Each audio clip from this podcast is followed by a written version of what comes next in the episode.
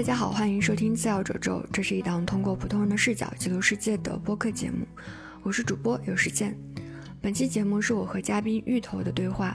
这期节目制作的契机也很美妙，芋头有天就来邀请我录一期跟三十岁有关的播客，而我之前也刚好打算邀请他来聊类似的话题，于是，一拍即合，我们就各自准备了跟三十岁有关的三个问题来问对方。在接下来的内容里，你也将会听到这些问答，但是这些都不是很重要。后来我发现，令我感到惊喜的事情是，可能因为我跟芋头都有心理咨询的背景，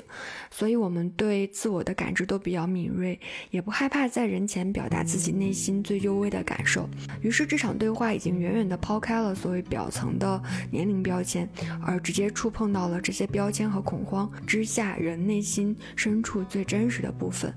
这是一场非常美妙、非常真诚的对话，希望你能够听完这期节目，因为我也有信心，它不会辜负你的时间和耳朵。那好吧，我们现在正式开始。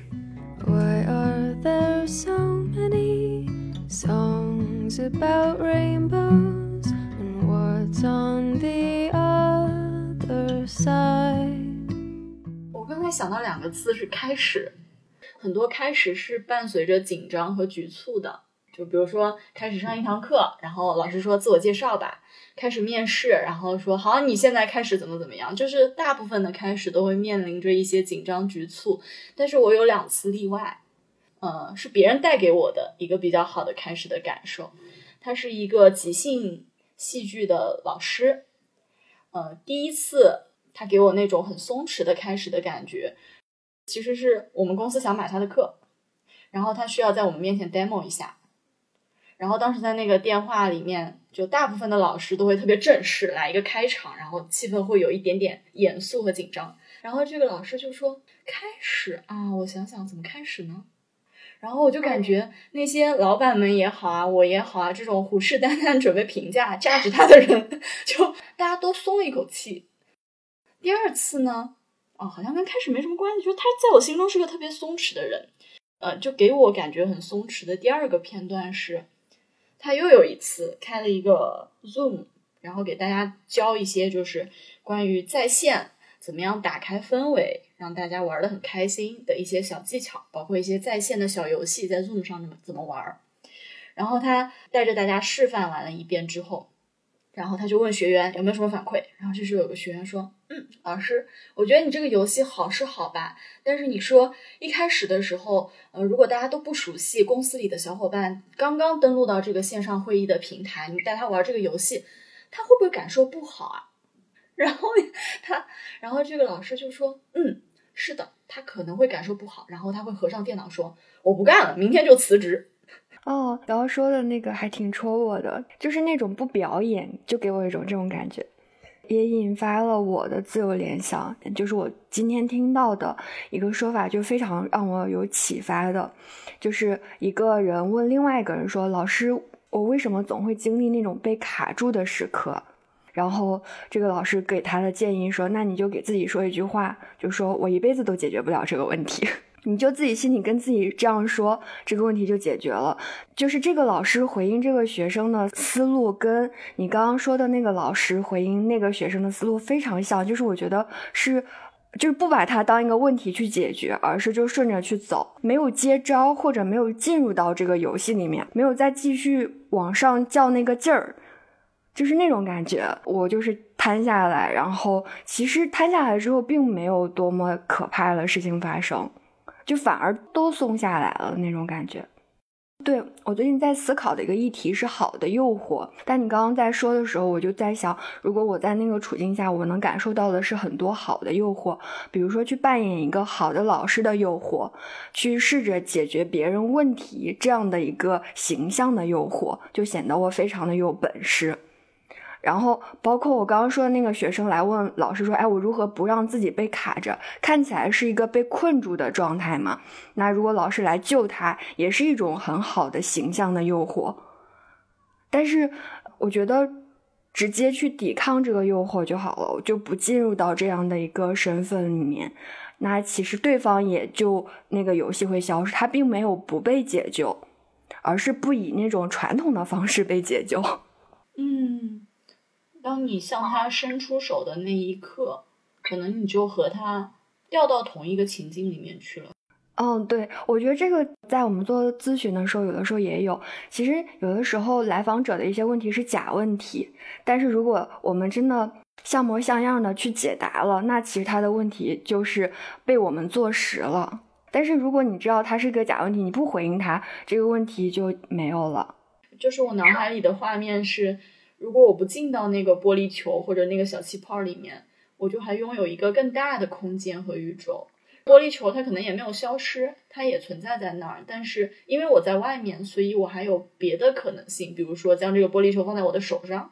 对，就不需要服从那个玻璃球的游戏规则了。嗯，因为我们本来定的主题是三十岁嘛，但是我觉得无形之中我们在聊的话题也都在绕着这个走。就包括你开始抛出“开始”这两个字儿的时候，我就瞬间脑子里面冒出来第一句话就是我人生大概可能就是靠近三十岁左右的时候才开始的。然后包括你刚刚提到那个小玻璃球，就是我们不玩这个游戏，我也在想，就是世界其实给我营造了一个所谓关于三十岁或者年龄焦虑的游戏，来诱惑着我去玩。因为如果我玩了，好像就是我在解决一个看起来很像模像样的问题。就是你刚刚所有说到这个部分，虽然我们还没有点题，但是我感觉好像一直在绕着它走。可能因为我们两个是两个想要讨论三十岁这个话题的人，所以无论从哪个切口进去，都会往那个方向结伴往那边方向去了，是这种感觉。对，是是的。那我们要不就进入正题吧？准备问你的第一个问题。就是你自己有想过三十岁会发生什么吗？不管是你二十岁的时候想象，或者是小时候的想象都可以。在我特别小的时候，我应该那时候想象的不是三十岁，只是长大以后，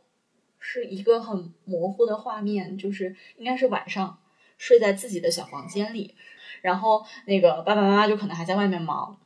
然后我就看着那个光从门门缝里面透出来，知道他们还在外面，还有一些响动嘛。我就在想，等我大了以后，那我应该是一个人在一个自己的房子里面，可能外面是是另外的家人。早上起来，也许不是去上学，我是要去上班的。那上班的样子应该是。嗯，穿的特别像一个成年人，就特别成年女性，踩高跟鞋啊什么的，出入一个写字楼，然后应该是腋下还夹着什么文件夹，就是很多这样的想象。嗯，好经典呀！对，因为你的这个人物的形象，包括你刚刚说的是夹着文件夹，你在说之前，我想象的也是这样。但是你那个时候想到的，就是三十岁的你自己，你会对他有什么感觉吗？就是你想象中他是有能力的啊，或者是温柔的啊，或者什么，就是有没有那种气质上的印象啊？在我心里，三十岁就是特别有能力，然后工作能力很强的那种，没有任何关于那种就是家庭温温婉贤淑的那种想象。从小就这样，不知道为什么。我有的时候回头想想，我觉得挺有意思的，就是你看你那么小的时候想象的那个画面。他就是这么有力量，然后让你现在三十岁的时候，你确实在干这个事情。嗯，也就是说，其实你自己再回想到小时候对现在的这个期望，你是觉得就是是满意的，是吧？我不知道是不是满意，但是它吻合了。哇，这个重合还还挺好玩的。因为我觉得你小时候的一些认知，其实对你长大以后的影响是特别大的。尽管那个时候你是如此的不成熟，没有见过世面。根本不知道什么叫大人，什么叫孩子。我觉得可以多问几个人，就是他小时候怎么想的，然后长大是不是默默的就变成那样了，挺有趣的。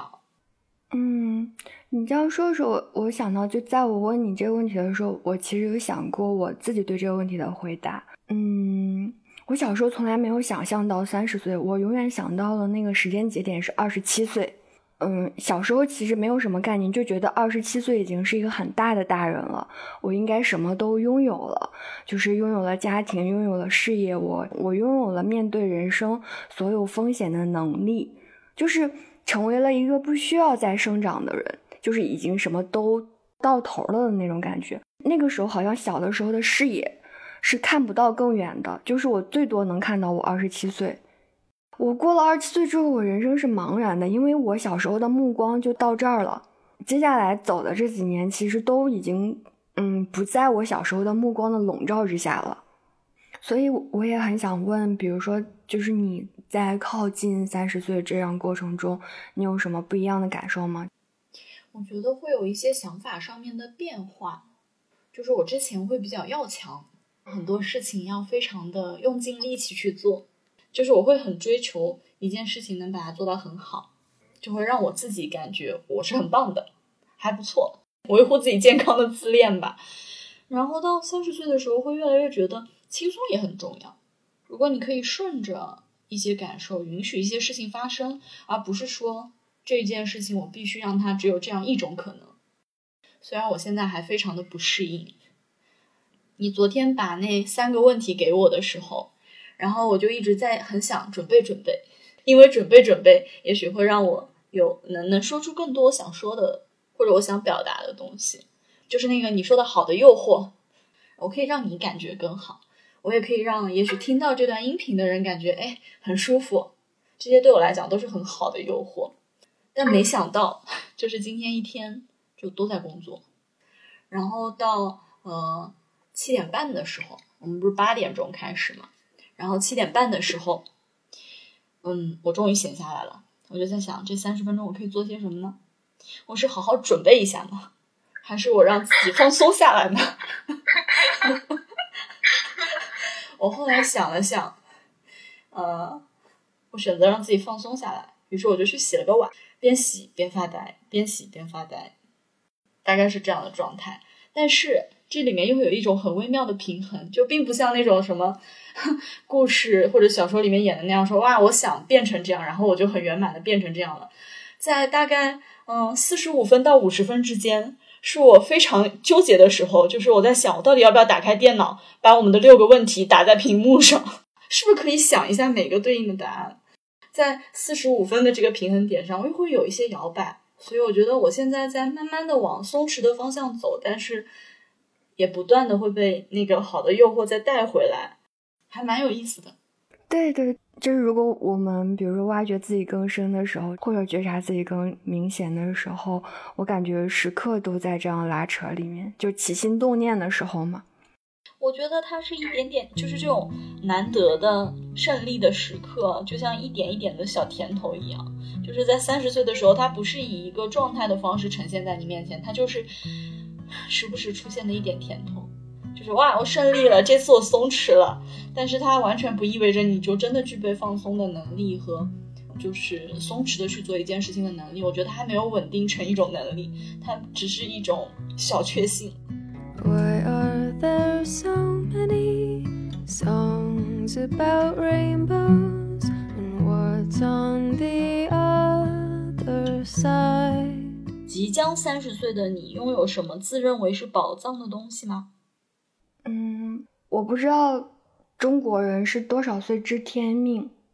但是我是在即将三十岁的时候，我逐渐看到我人生的脉络，就是那个我所认为宝贵的东西，就是一种认命的期待。嗯，这个词儿是我从那个弗洛伊德传里面借用的。就是他说他对命运保持着一种认命的期待。我当时看到这个词儿的时候，我一下子被戳的非常的深。就是我突然间明白我自己对于人生是什么态度。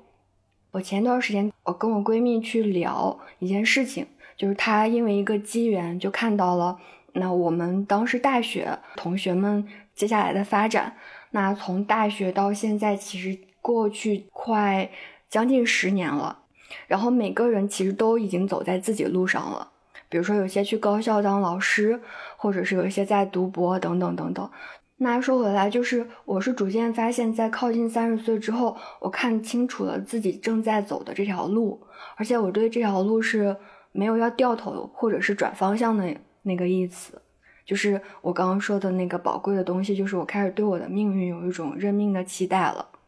嗯，这部分是我觉得。就是我还蛮感激的吧。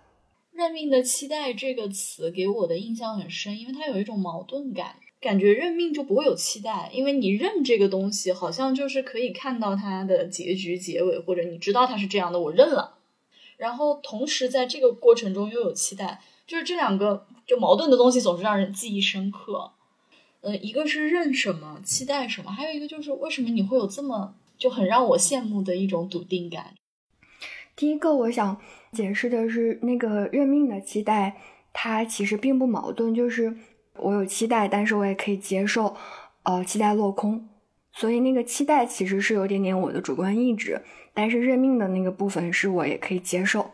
接受呃我控制不了的部分。就这个有点像是我们咨询里面也会提到，就是很多时候大家比如说对一件事情保有期待，但是失望了，或者说这件事情不如自己的设想，然后会沮丧呀，会受挫呀，或者会难过，这本质上是自恋受损嘛。还是有一点点，就是婴儿的那个，就是理想化的存在。那我在想，有一天我能够足够好的控制住我的自恋，那我其实有期望，我就不必然失望。然后第二个问题就是为什么会有这么强的信念感？嗯，这是一个比较稳定的动态的过程吧。我也有信念感不强的时候，我也有非常不坚定的时候，所以我经常给自己说的话就是坚定一点儿。但是其实是非常清楚的事情，是我知道这条路我不会回头，也不会后悔。但有的时候往前走的时候还是会犹豫，因为不知道前方会是什么。但是我会对我走过的路是非常确定的，我甚至对要走的方向也非常确定。但是我不确定的事情是，我会以怎样的速度去往前走。我觉得这句话挺安慰我的，就是我知道方向是这个，只是可能速度我不知道，可能有时候慢点，有时候快点。嗯，对啊。你知道我现在我怎么去安抚我自己？因为比如说我们共同报的那个课，我到现在就也没写作业，也没有接个案，更没有去找督导，就是整个属于摆烂的状态。那按理说它是我想要做的事情嘛？那我为什么不去按照这个节奏去走呢？我其实也没有办法解释清楚，但是我就有一个说不上来的感觉，就是在做这件事情的时候，我还是想要去顺着自己的节奏走。嗯，就尽管这个节奏在客观层面上是很慢的，甚至是有点浪费的，但是我不想去推着自己去完成什么样的东西吧。但是我心里面又要饱受着另外一份煎熬，就是我有没有可能毕不了业，或者是我学费白交了。一定会有一些现实层面的焦虑在的，肯定会有。嗯，这个事情就是只能这样子。我我觉得我可能一定是我现在有更重要的事情，所以我才不去做。因为我也是觉得心理咨询是我，就是我心里默默的会觉得这是我一定会去做的事情。但是我和他的关系也非常的坎坷。但是我感觉，嗯，我和咨询之间的那个关系的拉扯，可能。远远超过，就是在这堂课里面，我是不是做这个作业？然后我报了这个课，我有没有努力的完成它？我真的是兜兜转转，在我生命当中至少有十年是在跟他跳 tango 的，进两步退两步，还得转个圈儿，绕个弯儿再回来，就是老是这样。对，就感觉方向在那儿了，但是我的步骤，我或者我的速度，我完全没有办法控制。那我我们状态应该是差不多的，就是也是。就借用你刚刚说的那个，靠近三十岁之后慢慢放松了嘛，我也会觉得我好像没有必要像年轻的时候，就像上赶着去交卷子一样，就是那种感觉。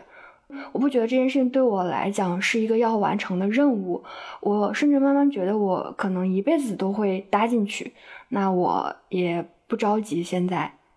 但是这不意味着说我不在这个方向往前走，我觉得我是在用我可以接受、可以承受的方式在往前走。我就借着这个能量，就引回到我对这个问题的回答，因为我猜你本来也想问我的，就是我觉得很宝贵的东西。嗯，我想到这个问题的这个时刻，我脑海里的两个答案是：第一个，我很珍惜自己的表达。嗯，我是个彻底的抽象派。我老早就发现自己有一个特性，就是我很难去描述一些具象的东西，就像小时候写风景类的文章，我永远写不好一样。从小学转到初中之后，我就很难拿高分了。就是进到初中以后，开始要写议论文，这种结构框架性特别明确，或者要么就写那种特别明确的叙事。就当时拿高分只有两种可能，要么你议论文写的很好，要么就是你把母爱写的特别好。这是我们当时应考老师说的哈。然后我从初中开始，我的作文就开始受到打压，因为我都不擅长，我会擅长写更抽象的东西。然后我觉得我这么长时间一直在努力的去提升自己对抽象的东西的表达的能力，就我想把我的感觉更精准的抓出来，然后能把它说出去。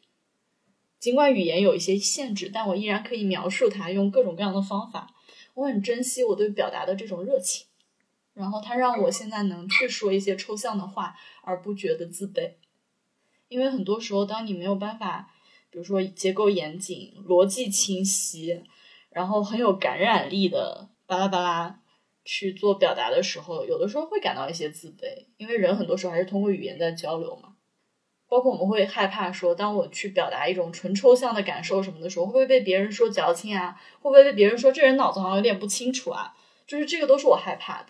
但是我突破了这个害怕，我依然在尝试去表达我抽象的感受、抽象的思维。我觉得这个是我珍惜的。然后第二个就是让我觉得是宝藏的东西，是我觉得我有个雷达，就是我头上有个小雷达，会让我发现一些宝藏般的人。我心目当中，我的雷达探测到的宝藏般的人没有那么宝藏，就是他的表现可能在别人看来就啊。很普通啊，哪里宝藏了？就又不是什么，就是站在讲台上那种很 shining 的人，你为啥会觉得他很有意思？但是我就是能很敏锐的闻到，嗯，这个人挺有意思的。这个也触发了很多就是很有意思的人际体验。回到现在，就是你没有发现我很奇怪吗？我们只是一个班的同学，但是我三番五次莫名其妙的骚扰你，就是经常会带着一个莫名其妙的话题来骚扰你，因为我觉得你会接。就尽管当时只是一个小小的屏幕，我们在做督导，但是我就闻到，嗯，这个人对了。我也觉得很奇怪，可能是我们我们之间有某种气场吧。比如说我们在当时做团队的时候，我对你也很感兴趣，但我不是那种会主动表现出来对一个人感兴趣的人，就我会把我的就是这种好奇会藏起来，或者我会再等等等。嗯，对，所以你每次给我发消息的时候，我我都会觉得没有任何要跟一个人交际的压力，就是没有这些东西，就是聊天儿。但是我我会去想，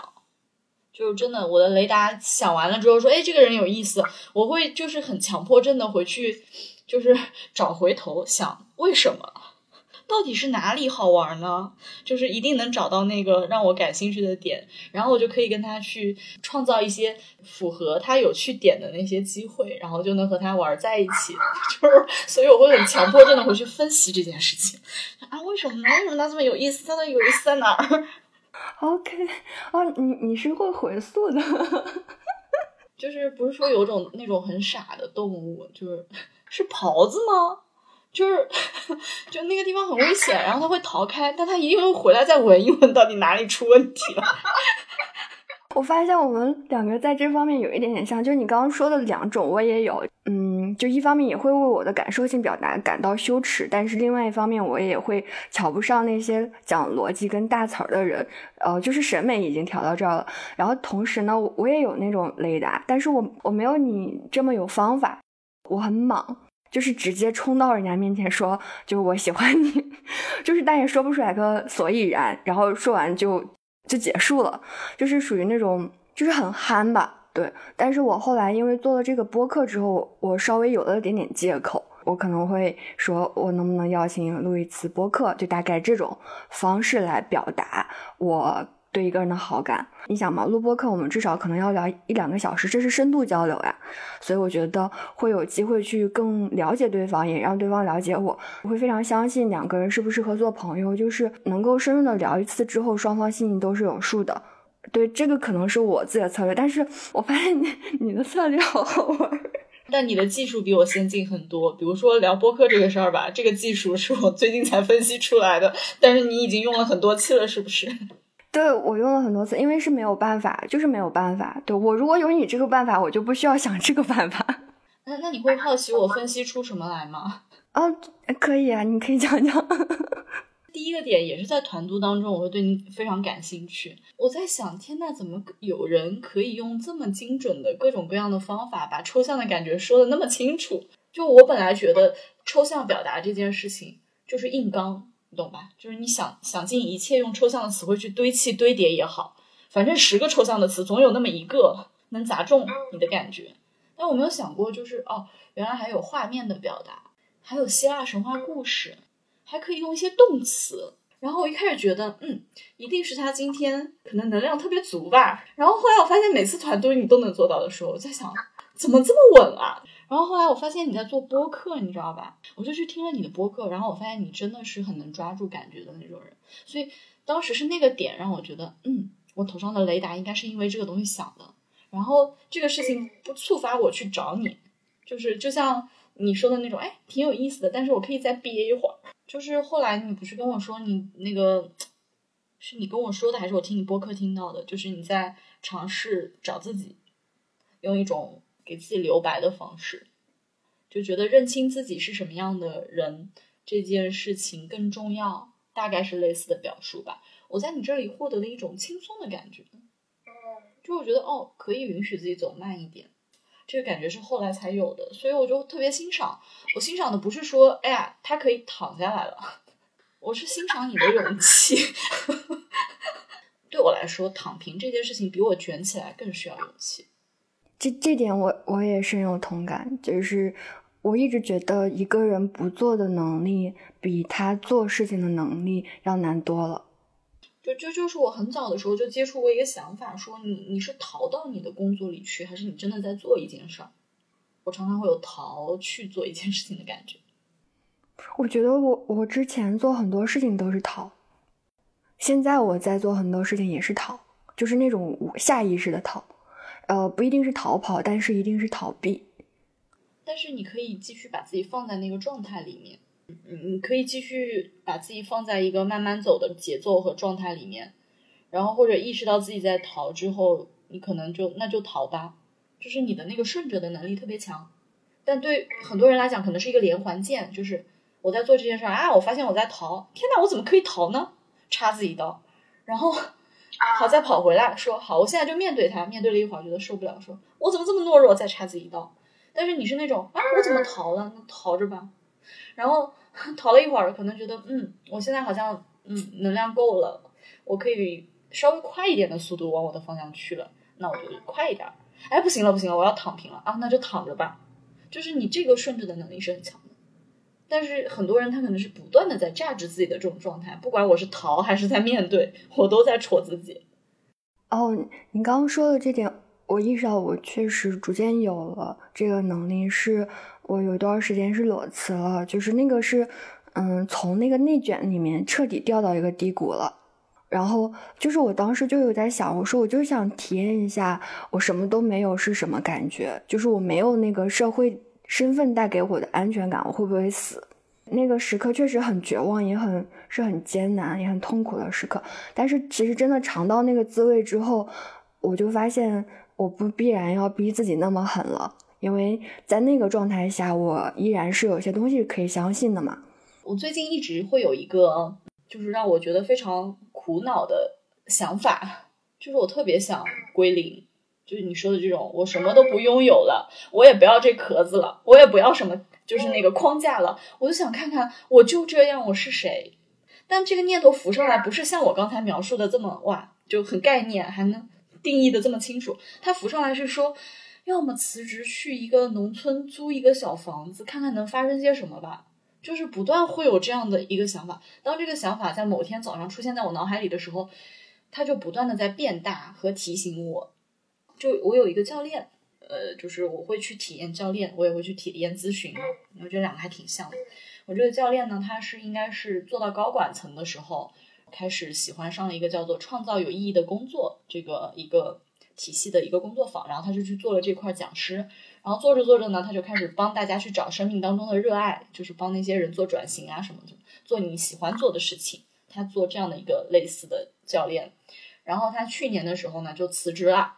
然后彻底的变成了一个零收入的人，然后去杭州的一个小村子里面租了一个两层的毛坯房，然后他就每天在那个房子里面画图纸设计。因为他非常知道自己是对空间有那种天然热爱的嘛，然后他就觉得只要给自己这个空间，他一定是可以把它创造出一些东西来的。只要这个空间在，他就慢慢慢慢的去设计去做。然后我当时就觉得被吸引的不行，很吸引我的不是他去自己创造个大房子，然后怎么怎么样，吸引我的是可以把自己重新放到一张白纸上看会发生什么。然后我就觉得我没有这个勇气去做这样的事情。对我来讲，我害怕的不是说，嗯，这会不会是件大事儿，我又再也找不到工作了什么什么的。就是我担心的，好像并不是一个成本方面的事儿，而是我害怕那个状态，就是空的状态。如果我真的就什么都不带了，然后也没有一个很结构化的安排，没有被需要。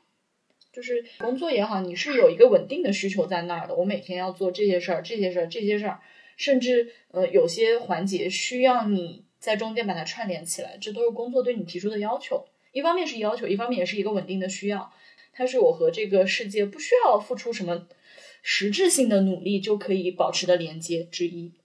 但是当你就从那个结构当中出来，你就是按照自己的方式放空或者怎么样的时候，你可能自己要去创造一些连接。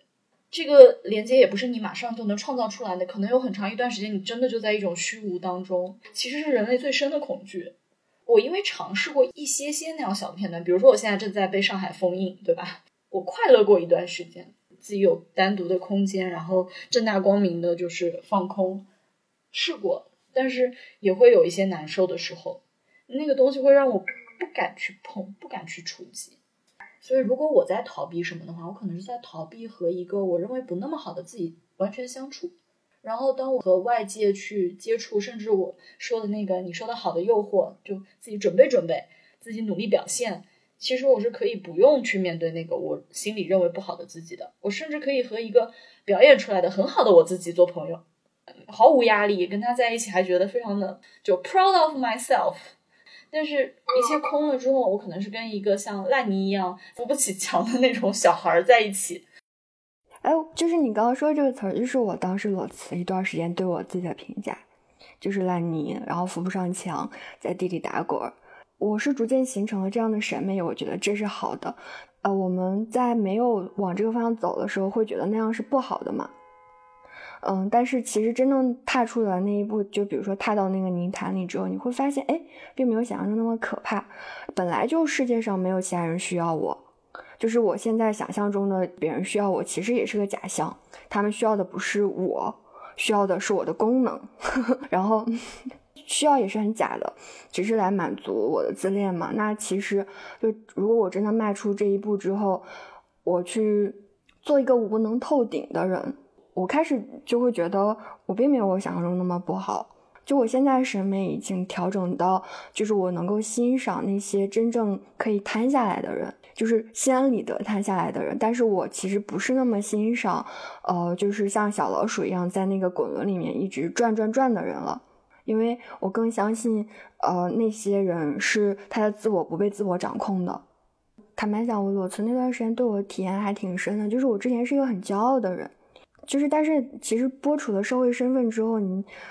其实确实很无能，每天也不知道要做什么，甚至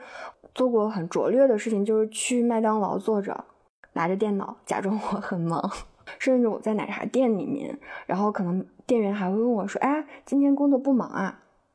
我当时不知道怎么接话，就是我不忙啊，就我很闲啊，但是我会有点局促，就是我没有那个。理所当然的感觉，然后大概就是没有事无事可做一个月之后吧，就我不会再做这样的演示了，就是我就是这样了，就那个脸皮可能已经练出来了，也就慢慢变得坦然了，然后就会发现，哎呀，就是大家都上班的时候骑着自行车在外面晃荡，还是一件挺舒服的事儿，需要通过体验去逐渐的调整那个审美。我当时想象中的那个部分是，嗯，其实骨子里面好像我也并没有很欣赏。我太喜欢这句话了，就是通过体验去调整，而不是通过想象。取决于你什么时候愿意让自己去感受一下。如果你现在没有去做，那就是还没有准备好，就跟我没有去写作业是因为我没有准备好一样，没有什么，就是 准备好了就去做了。我觉得我一直害怕和恐惧的那件事情，就是去体验自己的无能和烂泥的状态。就我没有办法形容我现在的感受啊。因为我对自己那个真实的自己的描述的比喻一直是一滩烂泥。我在呃做个人体验的时候，那滩烂泥让我看见了一些不一样的一面。因为原来表达它的时候就是负面的嘛，就是糊不上墙啊，然后脏兮兮啊，然后成不了形状啊，就永远瘫在地上啊，一瘫啊这样。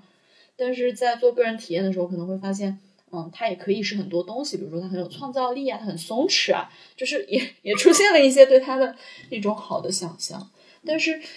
很少有时刻真的是扑腾在那滩烂泥里面，就是和它融为一体的。我就是干干净净的站在旁边看着他，然后评价他说：“嗯，你也有不错的时候嘛，你也不是那么坏嘛。”但是我就是不会把手伸过去摸一下，就是这种感觉。是，我觉得可能等哪一次真的就是摸了一下，把手弄脏了，就不害怕了。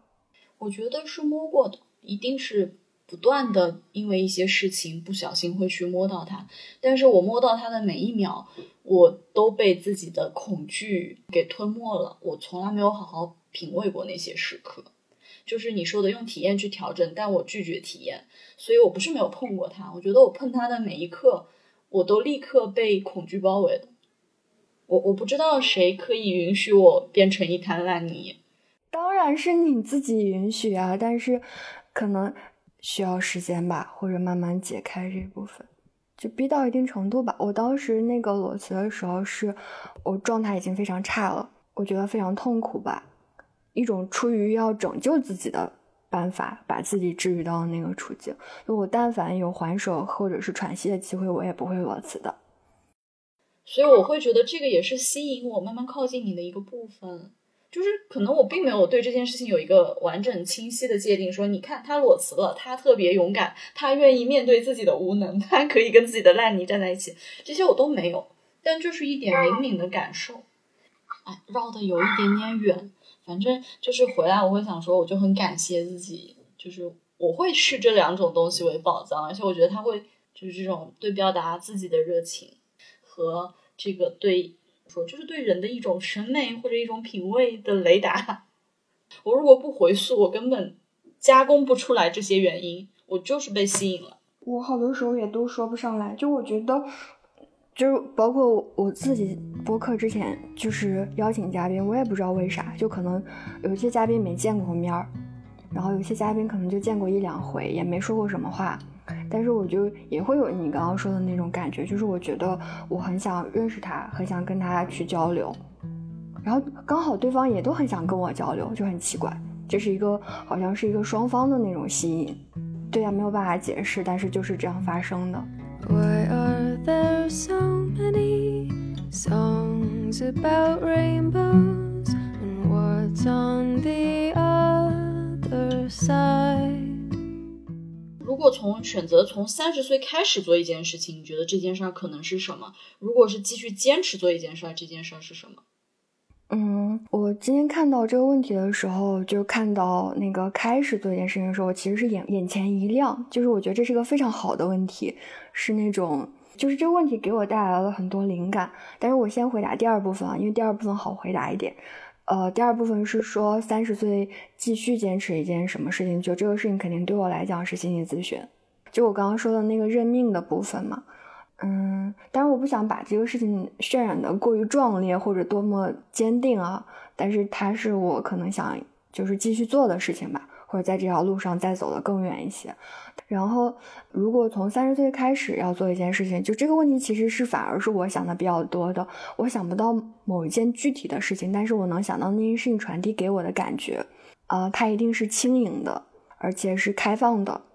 是有创造性的。我在看到这个问题的时候，我在想，我其实目前在做的事情啊，就是，呃，我可能本质是在做一些比较沉重的，嗯，比较正经一点的内容吧。然后还有，我可能会想要写作呀，或者做心理咨询，这些东西带给我的体感都是重的。然后我就很想要三十岁开始做一件比较轻盈的、有创造力的事情，就类似，嗯，就是往创意、创意的艺术家的方向去走。嗯，对，就我觉得可以跟那个沉重的部分、跟严肃的部分做一点点对冲。那你自己有想过这两个问题，你的答案吗？就是我之前干过一件事儿，就是我我想提炼一些对我来讲，就是。嗯，不能说是原则，就是能够体现一些我自己的个人价值倾向的一些词。然后我当时提炼出来，我到现在还记得，有简单、创造、表达，就是大概有这样的三个词。然后我就想到，简单和那个轻盈的关系有一点点像，一定是不用那么复杂的去掏心掏肺的去表达些什么，或者说掏心掏肺的那种。就在我这儿啊，不是因为它真的特别轻，恰恰是因为它的根基是特别稳的，扎得很深的，所以它只要很简单的表达出来就好了，不需要做那么重。比如说心理咨询这件事儿，你说它是个正经事儿吧？如果你对它有很笃定的这种嗯。信任感就是我知道我会做的，那你就不用很掏心掏肺的跟别人说心理咨询对你真的好啊，你应该做啊。它是一件特别严肃、特别有意义的事儿，你就不会这么说，你就会相反有点云淡风轻吧。就别人说，哎，这事儿也没什么用啊，干嘛要做心理咨询？你就可能会表现的非常平淡，能接受这种观点。然后你刚才说那个做一些有创造性的这种的时候。其实我一直有一个地方没有特别弄明白自己，就是每次讲到你想做一件什么样的事儿的时候，就你未来到底想干什么呀？我脑海里的画面一直是一个日剧叫《蜂蜜与四叶草》，那个女主就是一个反正是个艺术系的女生吧，然后个子很小，然后她画画的时候呢，是把很多颜料就是泼在那个墙上面去画的，然后拿那个大刮板非常快乐的去刮。然后刮出很多抽象的颜色，然后手上抓着那个颜料往那个墙上面吧唧吧唧扔的那个画面，就一直在我脑海里面。我一直觉得我非常想成为那样的人，但是事实上就是我并没有从事任何跟艺术有关的这方面的正经事儿的工作。就我也特别想，就很羡慕那种状态，那种又在创造，又五颜六色，又很欢快。就他也不是就是一笔一画在那画，他就是把东西泼上去。就那个感觉很流动，嗯，就你刚才讲的时候，我会想到这些。如如果回到我自己的话，就是如果选择从三十岁开始做一件事，我觉得那件事可能是什么？没想好，我恰恰是因为找不到这件事儿，所以才焦虑。对，就是你觉得你应该从三十岁开始做一些什么事儿？因为脑海里那个魔咒是说，如果你现在不开始做一些什么事儿，那未来那件事儿是有可能真的不发生的。所以别等，别想着说没事儿，我四十岁再想，我五十岁再想，你就现在开始想嘛。我不是说很功利的在讲这句话，我是在说不要安慰自己。如果你想做，就现在开始做，不然这件事儿也许在你的这辈子的人生里就不会发生。就我还没到认命，所以就还是想让它发生。如果是继续坚持做一件事情，我觉得我会坚持表达，通过声音的方式，还是呃画画的方式。其实我画画挺好看的，就很自恋的，就是那种没有被培训过，但是画的还能让人认出来是什么东西。如果画一些抽象的感觉的东西，也会让别人觉得还不算丑，就是有美观的感觉，有一些审美在。所以我觉得，不管是通过声音表达，还是文字表达，还是用。笔去画些什么？我觉得我会坚持去做表达这件事儿。我觉得其实有一个能够坚持做的事情，就好像抓住了一块浮板一样。我好多时候都会有那种感觉啊，就是我坚持做的这件事情，才是真正救了我的事情。怎么说呢？它不是一个主观意义上的坚持啊，就是我确实持续的在做了这件事情，然后，呃。就它，因为可能是我真正想做的事情吧，所以它在这件事情上面会投注我很多的感情和精神，对它就会救了我。我之前呃看那个一个纪录片是叶嘉莹的，叫《掬水月在手》。他他其实一生挺坎坷的，然后他觉得他把他的一生很很多很宏大的感受，包括那种巨大的悲伤、巨大的丧失、失望。都放在诗歌里了，他觉得是诗歌救了他。然后结合一点，我虽然没有叶嘉莹这么伟大，也不是那么的名垂千史，是一个很小很小的一个个体，但是我也会有一种感觉，就是当你把一些你的精神、你的喜爱、你的热爱，甚至只是一些你能做的事情，就寄托在一个东西身上的时候，它就会救了你。我觉得每个人都需要把自己精神的那个部分放在一个地方的，有的时候恰恰是因为无处安放，所以才会感到虚无、没有意义、没有价值。你能把它放在哪儿都行，你能把它放在诗歌里就放在诗歌里，你能把它放在一一小坨颜料上去画画、画版画也行，但是你得把它放在一个什么地方，让你的精神能投注上去。我觉得这件事情特别重要。我在隔离期间啊，就现在基本上都已经隔离五十几天了，就我连麦当劳和咖啡馆都没没得去，就在家里这么大的一个地方，然后你会有一段时间真的觉得很空。尽管你每天还在工作，还在那什么，但是那种空的感觉，感觉要把你吃掉了的时候，因为你很空，你也没有力气说真的去认认真真做件什么事儿，把自己放进去。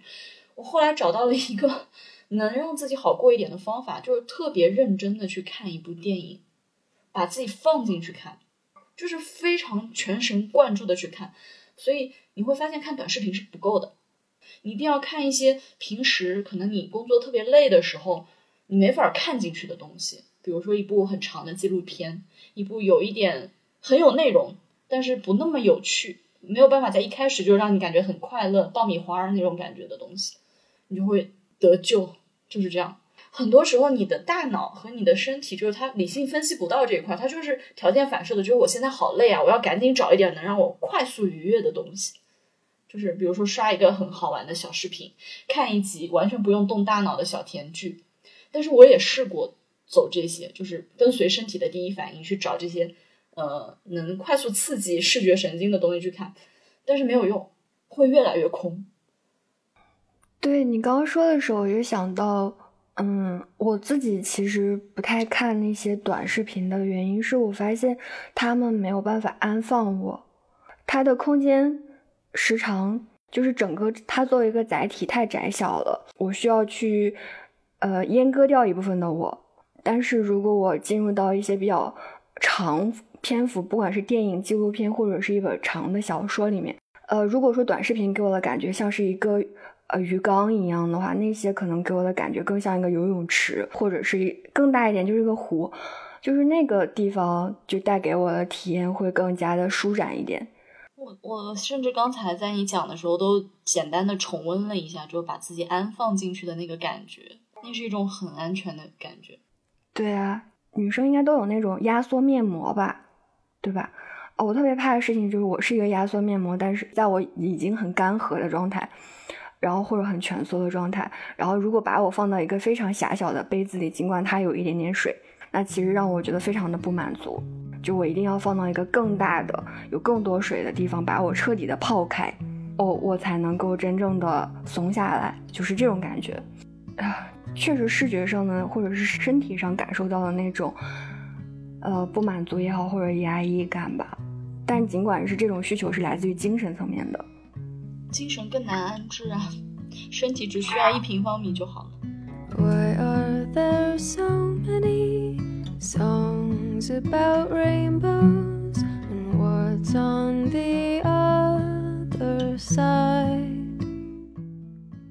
刚好我们刚刚也聊到精神了，我觉得我们成长的过程中，应该这一路精神上面都不自觉的受到一些主流叙事的影响。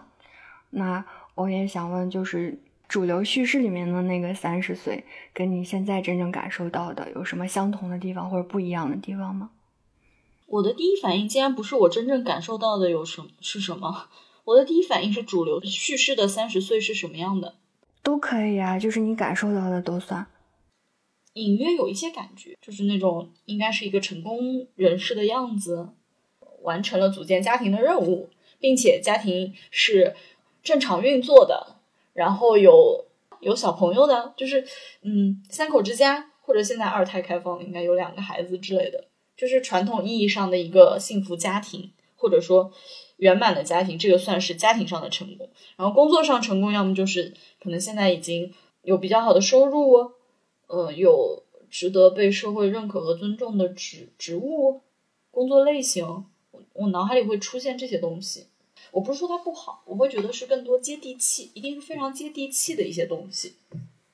适合用来生活的。我觉得主流里的所有的元素的描述。你把它掰开揉碎了看，都是可以帮你更好的立足在这个大地上的，不是精神立足，就是让身体更好的踩在大地上的东西。到我现在快三十岁的时候，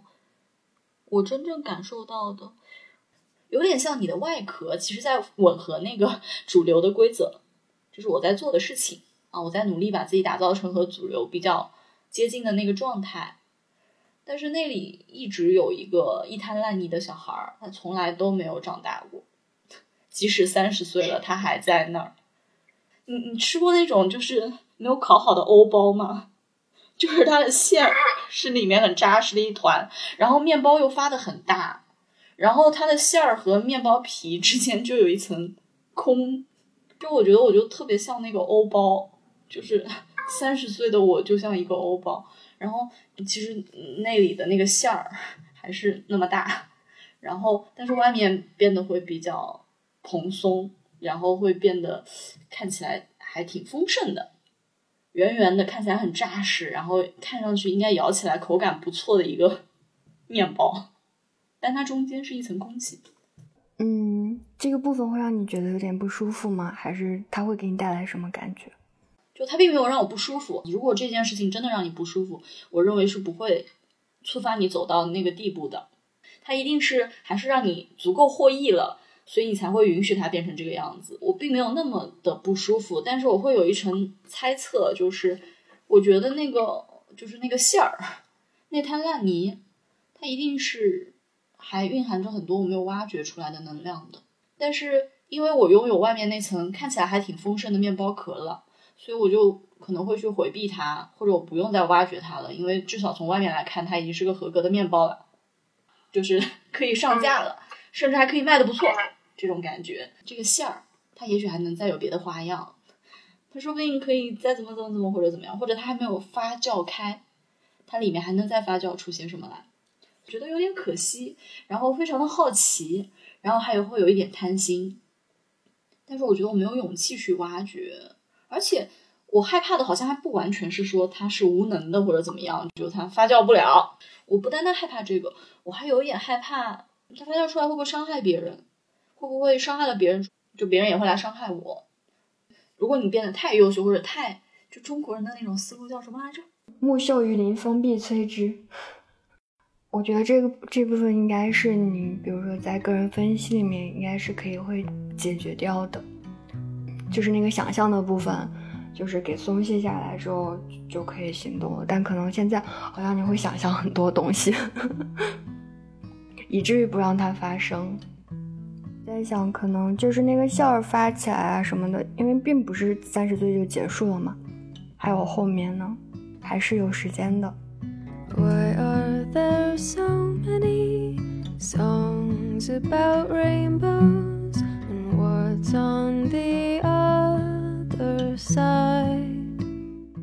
好呀，那我们继续。这是我的最后一个问题。如果你可以和八十岁充满智慧的自己隔空对话，你觉得这个八十岁的自己会对三十岁的你说些什么呢？第一次看到这个问题的时候，脑子里就冒出来的话，包括此时此刻我也能想象到他这么跟我讲，就他可能会说很简短的几个字，就是别想那么多。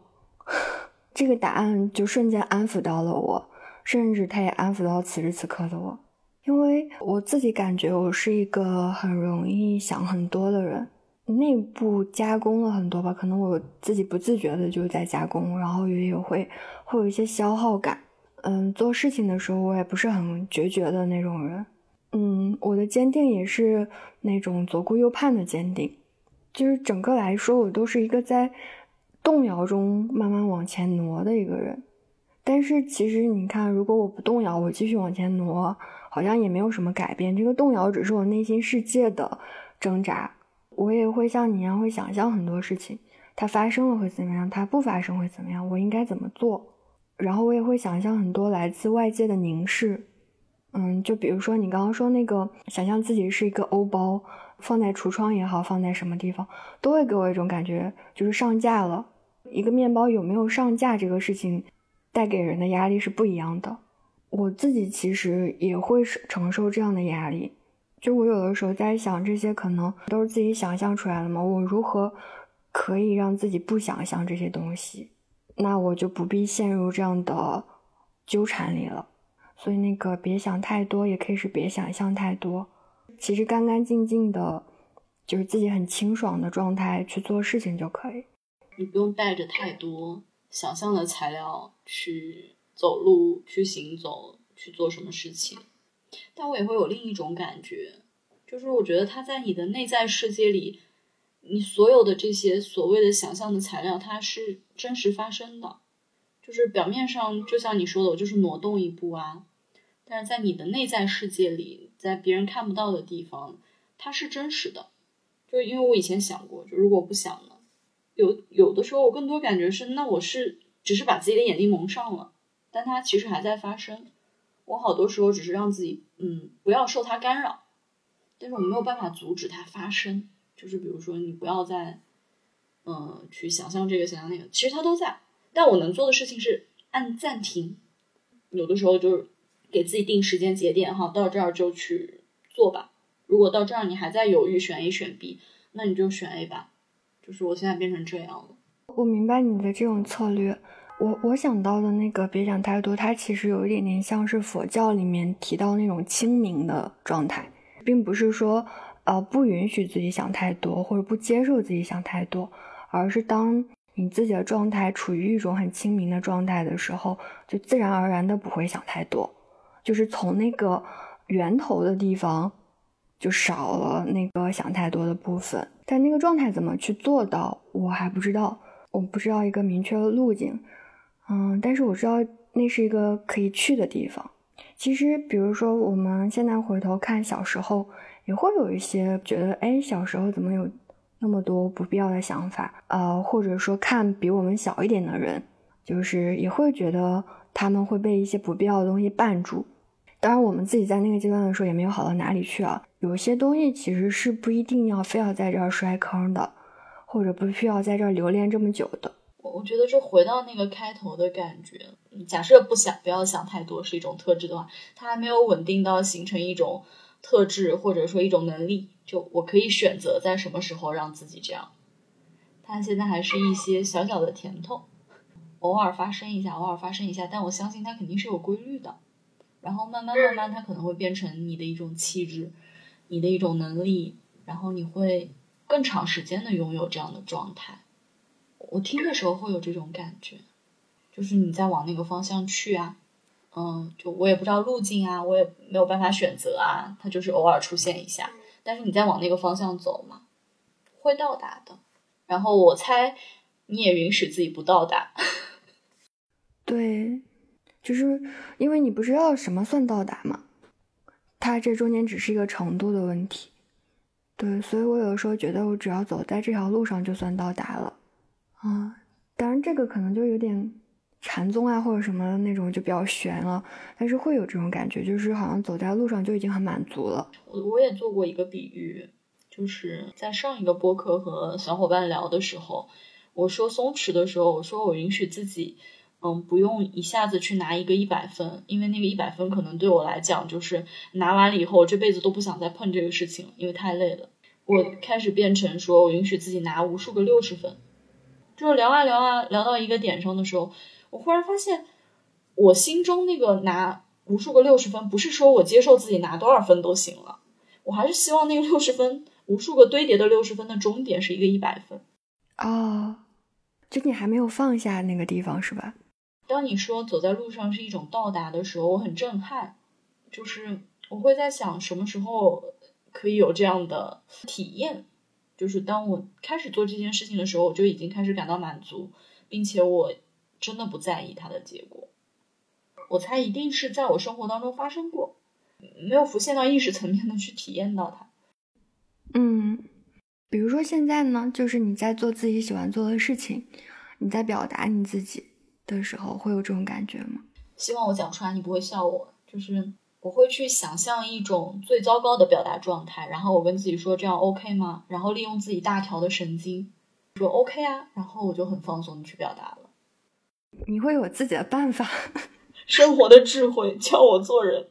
哎，但是你有没有想过，你的这些办法会帮你逃避面对那个终极的焦虑啊？所以我为什么靠近你呢？因为你是一个实打实走到这儿来的人。我呢是一个用各种各样小技巧、小花招蒙混过关的人，然后我真的很渴望说，有一天我不用再用这些小技巧了，我就老老实实的躺下，可以吗？就不要这里躺下了，这里躺平了，那里又悄悄的卷了起来。我不想做那团废纸，就我就想好好的当一张白纸躺下。我觉得可能真的每个人有不同的活法哎，你通过这些方法去缓冲了那些事情带给你的正面压力，所以你可以一直在用，而且是有效的。我是没有这些办法，所以我就只能硬着头皮撞，就是那个压力会把你摧毁嘛，然后再重建。我没有那个缓冲，以至于就是只能纸面。我不确定，就是缓冲带和硬刚这两件事儿。嗯，是不是可以平行放在一起的？就是它是两种平行的两个办法。我其实一直在我的我我自己的认知里面，就是你那个缓冲带是要付出代价的，你只是延缓了时间，还是要去走那个扎扎实实的那一道的。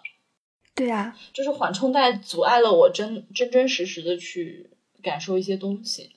但是我没有办法控制它。就当我去呃。走到那个节点上，我要去真实的去体验一些痛苦的时候，或者去面对一些我害怕的东西的时候，那个缓冲带就像安全气囊一样，自己就弹出来了。这可能就是令人苦恼的地方吧，就你因此受益，但也因此损失了一些机会。那我想问，就比如说，如果是你想象就是八十岁的自己跟自己讲话，你猜他会说什么？你看过《暗恋桃花源》吗？有一句特别著名的台词，只有三个字。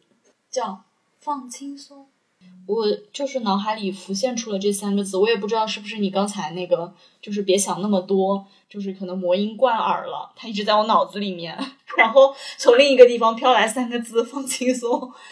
我我脑海里面的那个感觉就是八十岁自己，假设他现在跟我对话的话，我觉得那是一个非常松弛、非常包容的老人，然后他能接受我现在的小紧张、小花招。然后小局促，然后会觉得这些都无比的正常。对呀，我现在如果想象我们八十岁就是在回望，我会觉得你现在这些都非常可爱。其实是有点像的，就是放轻松，跟我想象那个就是别想太多是一样的。就其实好像就不用像是如临大敌一样去面对未来的生活，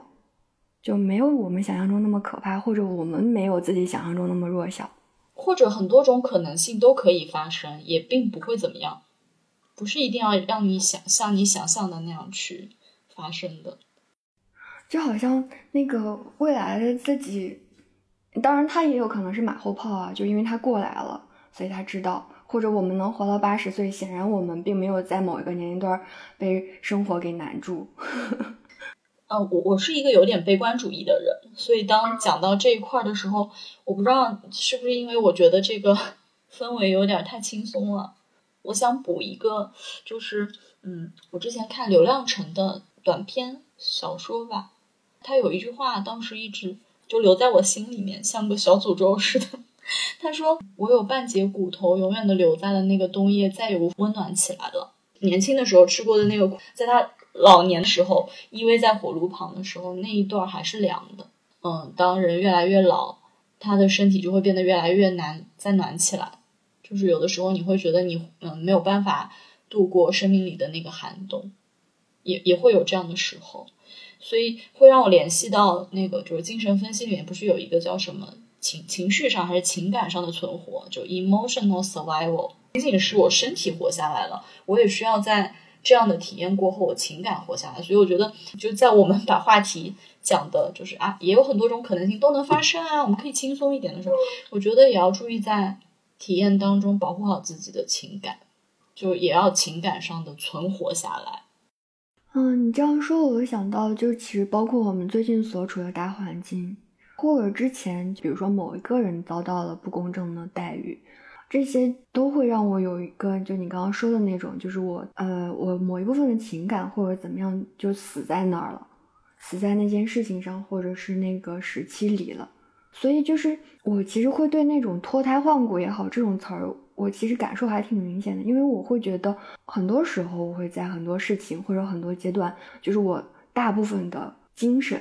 就死在那儿了。我不知道这意味着什么，但我很害怕，所以我觉得我会去努力的保护自己的情绪和情感。我我能想象到，或者说我每次就是处于那种状态的时候，我都会想象到就是七仙女。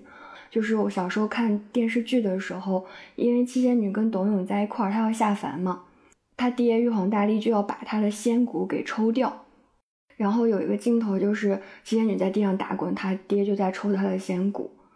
然后我每次就被那种具体的事情，比如说上海的某一些新闻呀，或者更早更早之前的某些事情折磨着的时候，就是摧毁了我的信念的时候，我都会有那种很明显的被抽了仙骨的感觉。就我在感受到我被某种很强大的力量在抽筋剥骨，那个时候非常的损耗我的精神，但是我并没有完全的死在那儿。就我以为我会死在那儿，但没有，就可能保留了一点点吧，然后就挪了另外一个地方，或者缓过来之后，死的那部分还死在了那儿，但是新生的那一部分会继续生长，不小于原来的那个体积呀，或者是呃体格，就是那种感觉。但是我会觉得我没有原来那么稚嫩跟年轻了，就是我的精神层面其实已经老了很多，就是可能在那一次一次。抽筋剥骨也好，脱胎换骨也好，那种非常痛苦的折磨里面就死掉了，就是那种耗掉了。这个是我没有办法做的事情，但是我还是保存了。我觉得是可以保存，就即使到我八十岁，我依然可以保存一些我相信的东西。那些东西就是像是我之前说的那个不倒翁里面的那个铁片，我不需要保存多么多多么多的东西，我只要守住那个东西不被摧毁。我觉得我就可以不倒。我觉得能体验过那个脱胎换骨的过程，就是你知道你会留一部分死在那儿，但是也会有新的部分长出来，然后可能不那么稚嫩了，但是它可能很成熟，是这个意思吗？嗯，对，那个时刻是不知道未来会发生什么，以为自己会死在那儿，就是非常痛苦的挫折也好啊，或者人生经历，就是像你要面对你很恐惧的那些东西一样，或者是你不得不面对。就是那些细碎的折磨，或者是你无法反抗的部分吧。然后那些时刻，其实都会觉得自己熬不过去了。但是人好像会有某种韧性，或者某种能力让自己撑过去。但我想知道，比如说你在那里被抽过一次仙骨之后，我们就用这个比喻来说好了。虽然有一点中二哈，就在遇到同样的情境，你会选择好好保护自己吗？还是说没关系，我可以在同样的地方再被抽一次？嗯。我我觉得那个抽仙骨的那个东西抽掉了，是我对这个世界非常天真的想象，所以不会再有。对，就是抽掉之后就没有了。就是人对这个世界天真的想象本来就是天真的，是不那么真实的。但是可能被打碎的时候，或者被就是抽掉的时候，其实你就会看到这个真实的世界。就包括比如说我们因为一些。恶劣的事情，我们觉得伤心跟难过，是因为我们本身以为人性是可以达到某些高度的，但是这个期待本身是不实际的，就是人性就没有达到那个高度，所以我们的痛苦是因为自己的想象痛苦，而不是真正人家实际发生的事情。就我们不能接受的是，怎么可以这样，对吧？我有点明白你的意思了，我觉得你真的特别的。硬真的是实打实的穿越过那些东西，我觉得我又耍了小花招，怎么回事？当我被抽了之后，我会在那个抽的地方立一个 flag，跟自己说啊，再也不来这个地方了。以此来保护自己，下一次不会再被抽另一根骨头。我觉得你是抽完爬起来就跑，然后后面就是哎，再过这个坑就正常的走过去就躺平了。我为什么我是这样的？对，你会给我一种就是因为怕疼而不彻底的感觉。所以就是你的意思是躺下也就好了，也就没什么事儿了。或者是就是再挖的更深一点，就这个手术做的再彻底一点，就是这种感觉。但我心里其实是很想保护自己的感受的，就可能我还不想不希望那个想象破灭。那如果我没有在这里破灭的话，我还可以继续，就只是在这插个红旗，我还可以继续在前面，它还有可能性，因为我没有彻底的撕灭它，只是在这段关系里不行嘛。那我竖个小红旗好了，我在这别的关系里。但事实上，其实现在回头看，无数段关系都是终止于这个时刻。就是他们只是表象吗？就是或者是就是那个那个形那个壳的部分，就你没有真的撼动到那个内在呀。所以，我的缓冲带也付出了缓冲带应该付出的价格，有点好玩。对。Why are there so many songs about rainbows and what's on the other side? 好啦这期节目就到这里了谢谢你的收听。如果你喜欢这期节目欢迎评论区留言或者转发推荐。希望未来能够通过作品认识更多的朋友。我感觉这句话已经像一个咒语了因为我确实在通过作品认识更多的朋友。好啦谢谢大家拜拜我们下期再见。Choose to believe it. I know the wrong way to see. Some day the lovers, the dreamers.